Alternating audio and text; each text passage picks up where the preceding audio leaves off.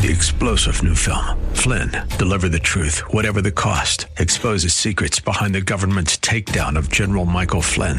Flynn knew what the intel world had been up to. He ordered the first audit of the use of contractors. This set off alarm bells. He told the truth. He was the most dangerous person for Donald Trump to hire. They had to get rid of Flynn. Flynn, deliver the truth, whatever the cost. Available now. Watch it today. Go to salemnow.com. Salemnow.com.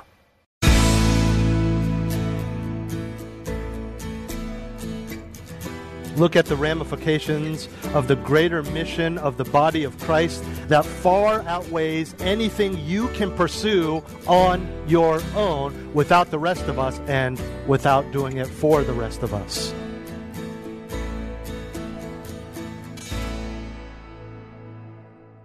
Join us now for Grace to the Bay as we glorify the Lord Jesus Christ through sound expository teaching by our teacher, Dr. Roger Chen.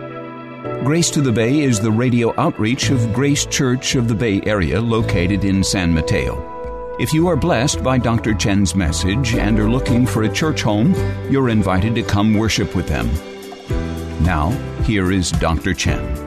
This past week, my wife was driving one of our children somewhere, and out of the blue, my son asked an interesting question, as they tend to do at that age. He said, Mama, what superpower would you want to have? My wife explained that she would like to see everyone saved and then continue to explain that wouldn't be God's will, and so I would want to be able to fly. She said, What's your superpower? What superpower would you want to have? And he said, I'd want to be like a little Jesus. I'd want to heal people.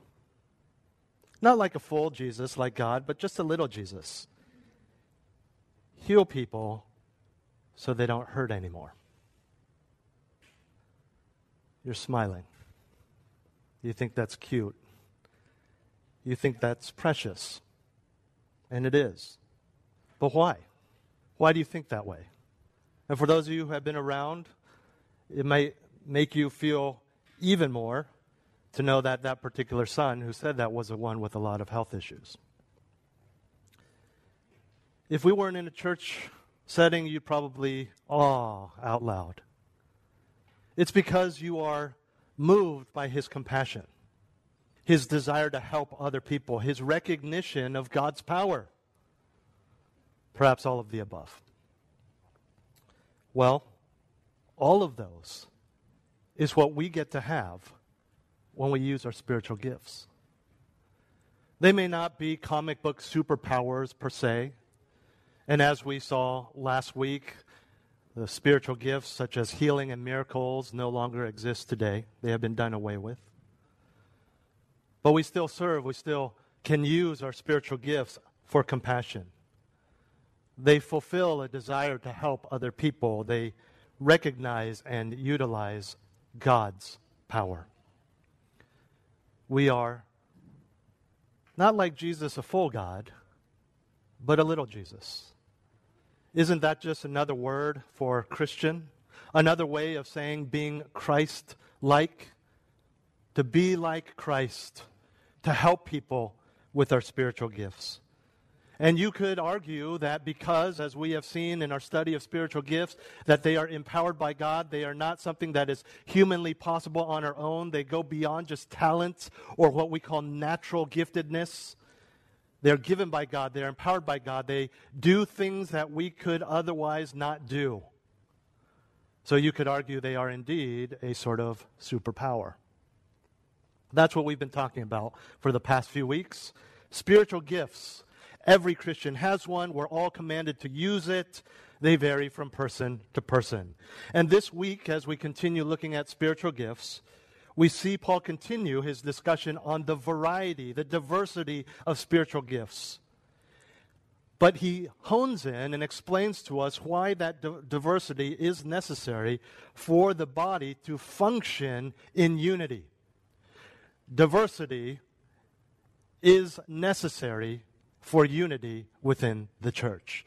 Turn with me, if you will, to 1 Corinthians chapter 12, verses 12 through 14.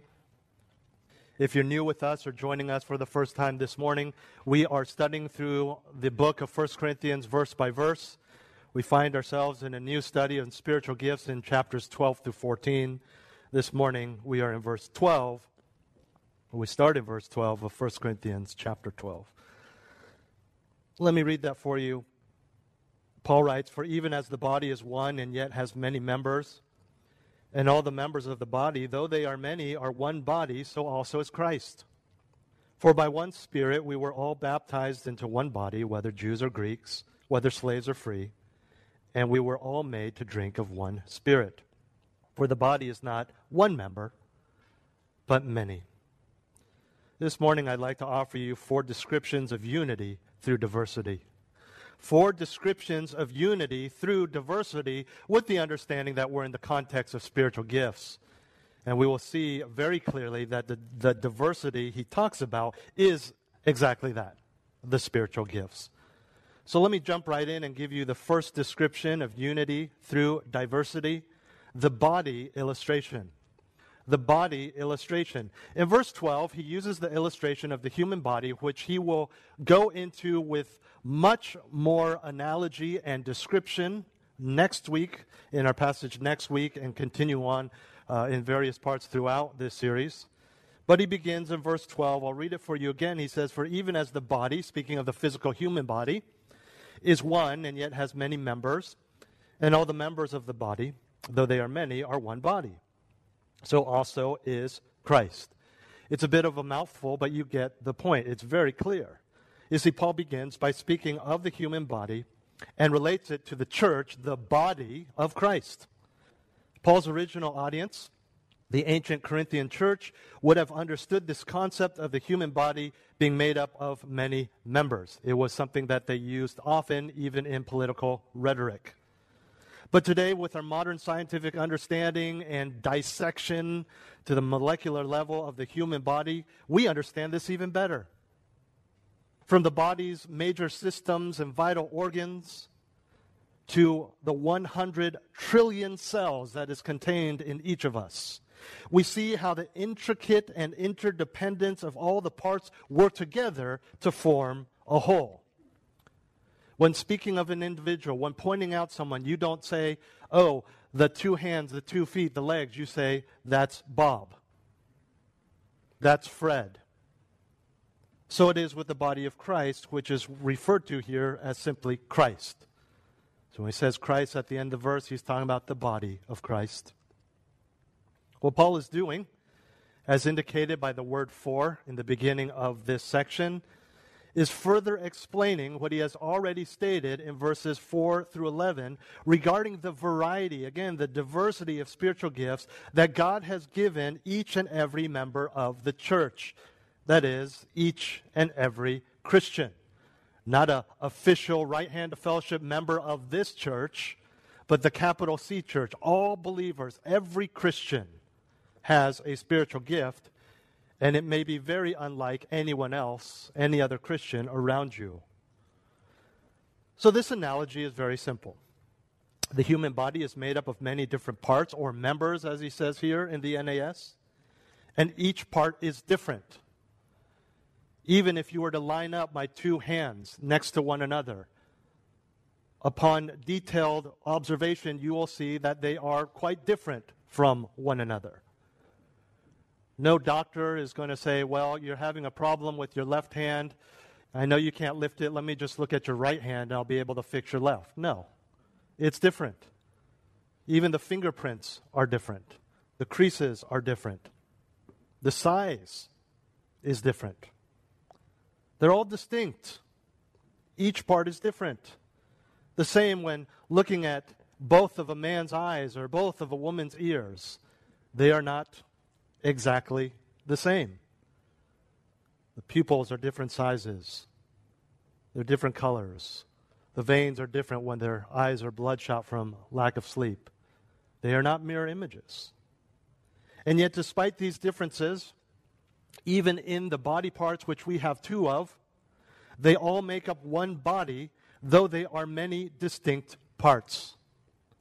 It is, in fact, the differences of each part of your body that makes your body complete. unity through diversity. And so it is with the body of Christ. So let me summarize this concept. The differences in the individual individu- individuals rather and their unique giftedness in the church do not make them all separate from one another. Rather, it is that plethora, that uniqueness that combine to make a single unit known as the universal church. And it also plays down in local bodies known as the local church. God is sovereign. He knows what He is doing. He has placed us all here for a reason. So, to put it another way, opposite or negatively from what I have been saying, there is no unity without diversity. There is no unity without diversity. To fully understand Paul's point, we must remember that he is teaching about, of course, spiritual gifts. As wonderful and as thankful as I am that we have a ethnically diverse church, which is something we prayed for fervently in the early years of our church, as I'll probably explain in a couple weeks at our 10 year anniversary. This is not what he's talking about. He's not talking about racial diversity. He's not even talking about social diversity, as wonderful as that is as well. There are upper class, there are middle class, there are lower class, there are poor, there are rich, there are homeless, there are wealthy, there are CEOs, there are janitors. That makes up the church. It is wonderful. That's not what he's talking about in this context, because that is not enough. It's talking about the diversity of spiritual gifts that are to be used for the good of the whole. And as we'll see in a moment, it really doesn't matter what race you are when it comes to service. It doesn't matter how old you are, how wealthy you are, how poor you are, how able bodied you are. Just like it's not enough to know that each member of your physical body is different if they don't actually perform their functions. It doesn't matter. It doesn't matter if they don't work. We have diversity. We must use it for God's glory. And so, when we're talking about different people having different spiritual gifts, different abilities, different places to serve, different opportunities to serve, well, it doesn't really matter if the body part isn't doing its part. We just finished the Olympics. You wouldn't praise the speed of an Allyson Felix, for example, if she said, I'm trying something new, something different. I'm going to see if I can win this race. It's, it's fine, it's working, but I'm going to try hopping on one foot. I'm not going to use my left leg. She wouldn't be one of the most decorated Olympians, solid Christian, by the way. Father was a professor at the Master Seminary. She wouldn't win the golds. She wouldn't be the darling of the United States when it comes to the Olympics. In fact, she would be criticized. You say, What in the world are you doing? This isn't a mental health issue. This isn't a choosing because whatever. This is you chose not to do this. And you would say, You handicapped yourself. Why would you do that? It's the same thing in the body of Christ. We're all different, but we need to be used in our differences for the unity and the thriving of our church. It is, in fact, that the concepts of diversity and unity taken individually seem to con- contradict one another, that we see the wisdom and beauty of this body illustration in God's perfect plan. Those two terms seem to contradict each other. More during certain political movements, less when those die down. But they're contradictory issues in many situations. But it is in that that the beauty of the human body and the church is found. And so we can understand that the, the, diversity is not like the Corinthians were doing to be a source of pride, a source of belittling others, a, a source of thinking that you are less than someone else in the church. You play a part. And so, whenever you are in doubt of the importance of your role in our church, focus on each part of your bodies as you sit there this morning. To think about your lungs that are keeping you alive, your heart, the blood cells that are moving, your eyes that are looking at me, looking at your Bibles, your fingers that are flipping pages or clicking to the right passage. The little extra flab we have that is making sure that you are not in pain as you sit on your rear end right now. Every part plays a function, and though you're just sitting there, the reality is your whole body is working together.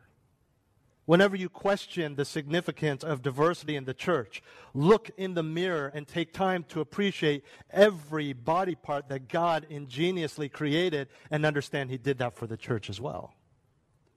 Then look to the church. Look at the ramifications of the greater mission of the body of Christ that far outweighs anything you can pursue on your own without the rest of us and without doing it for the rest of us this wonderful mission of being salt and light, of glorifying God on this earth that you get to be a part of. And if you question the significance of your participation or doubt that God has given you a role to play, let's take it back to the very fundamentals of who you are as a Christian, the very basics of Christianity and salvation, which brings us to our second description of unity through diversity the body incorporation. The body incorporation. See, Paul doesn't just leave it at the place of post salvation. This is where you are. This is your physical situation. This is your social situation. You happen to be at this church because you looked for it, or it's just the closest church, and you can walk to it, or whatever it is. It's not just the practical reality of how to live in terms of service, it goes all the way back to your salvation, the body incorporation. Look at the beginning of verse 13. For by one Spirit we were all baptized into one body. Why diversity through unity? Because ultimately we were all baptized by the Spirit into one body.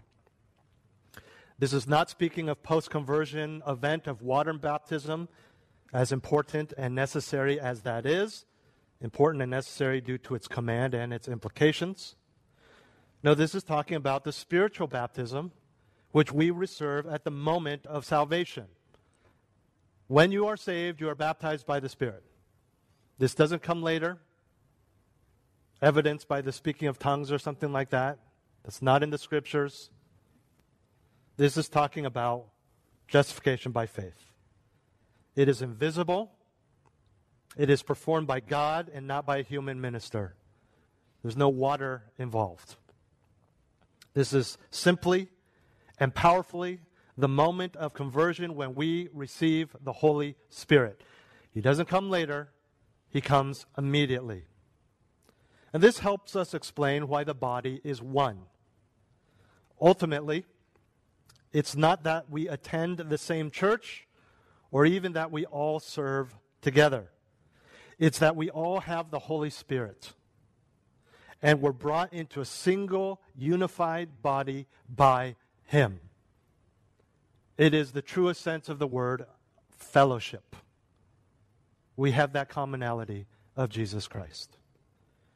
The scriptures are clear on what distinguishes a believer from an unbeliever. You know this. And one of those points of clarity is the baptism or reception of the very one who has given us our spiritual gifts and has manifested the great variety or diversity we have been talking about the reception of the Holy Spirit. Turn back to chapter 2 of 1 Corinthians. We'll look at verses 10 through 12. 1 Corinthians chapter 2, verses 10 through 12. We saw this a few weeks ago. Paul says, For to us, God revealed them through the Spirit, for the Spirit searches all things, even the depths of God. For who among men knows the thoughts of a man except the Spirit of the man which is in him? Even so, the thoughts of God no one knows except the Spirit of God. Now we have received not the Spirit of the world, but the Spirit who is from God, that we may know the things freely given to us by God. This is common. This is all believers. And part of what we can know is not just his word, but the intricacies of his word, which is the promise of that spiritual gift and how to use it. If you're a quick flipper, you can turn to Galatians chapter 3 or not, just listen. Galatians chapter 3, verses 2 through 3. This is the only thing I want to find out from you. Remember, he's rebuking the Galatians. Paul says, Did you receive the Spirit by the works of the law or by hearing with faith? And what the Galatians would say, well, of course it's by faith. We know this. Then he continues in verse 3. Are you so foolish then? Having begun by the Spirit, are you now being perfected by the flesh? And so there in Galatians 3, 2 through 3, in verse 2, he, the Holy Spirit marks the beginning of the Christian life. In verse 3, he says it shows the continuing of that life, sanctification. You started, and now you continue with the Holy Spirit. The Holy Spirit, the baptism of the Holy Spirit, the reception, the indwelling of the Holy Spirit, all the same thing. They are marks of all believers. And why we are all the same. We are all one, one body. So that's what unifies us. Not the name of our church, not our doctrine per se, not our theology, not that we all live in the, the Bay Area. It is our faith, as evidenced here by the baptism of the Holy Spirit. Let me give you another one Romans chapter 8. Romans chapter 8, verses 14 through 17. Listen carefully, it's very clear. He says, For all who are being led by the Spirit of God, these are sons of God. For you have not received the spirit of slavery leading to fear again, but you have received the spirit of adoption as sons by which we cry out, Abba, Father. Verse 16, Romans 8. The Spirit Himself testifies with our spirit that we are children of God. And if children, heirs also, heirs of God, and fellow heirs with Christ, if indeed we suffer with Him, so that we may also be glorified with Him. The Holy Spirit is printed all over the Scriptures as evidence of true salvation and a commonality that all believers have. Back in 1 Corinthians 12, the context is very clear. If that is true, we are then one unified body because of the Spirit. And from that foundation, you move on to what else the Holy Spirit has given us and called us to do. And for us today, it's using our spiritual gifts. The body of Christ has existed for a couple thousand years. And at the moment of salvation and the baptism of the Holy Spirit, you were incorporated into this 2,000 year old body. And with that concept and understanding ingrained in our minds, we must connect it to the so what. And the so what is the reality of body life. God did not save you, give you the Holy Spirit, who gave you a spiritual gift to be used uniquely by you according to his wise and sovereign plan knowing your finances, knowing your physical capabilities, knowing where you live, knowing who you live with, knowing your relationships, knowing your family, knowing your background, knowing where you're going to live next year and the year after that and, and the year after that until you see him face to face. We live out that reality in body life. And that is service through the use of spiritual gifts. And that leads us to our third description of unity through diversity, the body inclusivity the body inclusivity. The second part of verse 13 says, whether Jews or Greeks, whether slaves or free, and we were all made to drink of one spirit. You see, what God does in the body of Christ, what God does in the world in saving people, is independent of race or social status.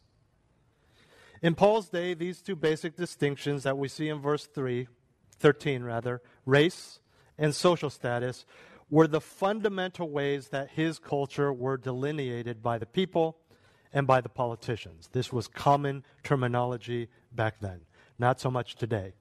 We have statistics about that. We don't talk about it because that's not PC. But that's how it was divided back then.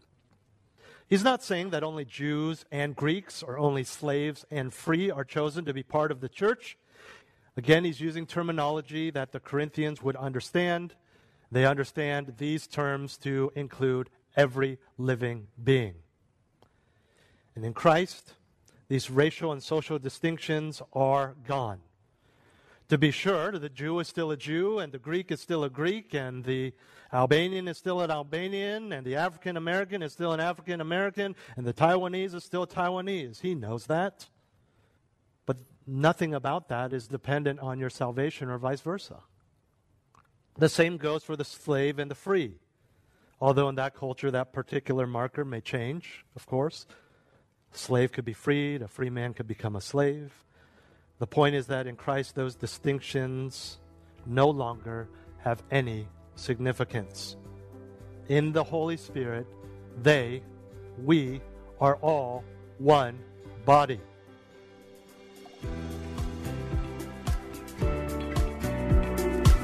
This has been Grace to the Bay with Dr. Roger Chen. For the next part in this series, join us next week at this same time. Grace to the Bay is the radio ministry of Grace Church of the Bay Area, practicing and proclaiming the purity of biblical truth. You are invited to join them for worship services in San Mateo, Sundays at 11 a.m. Visit gracebayarea.org for service times, directions, live streamed services, listen to archived sermons, or to make a tax deductible donation to help keep Grace to the Bay on the air, so that we can continue to share Pastor Rogers' teaching with you each week. Again, that's gracebayarea.org.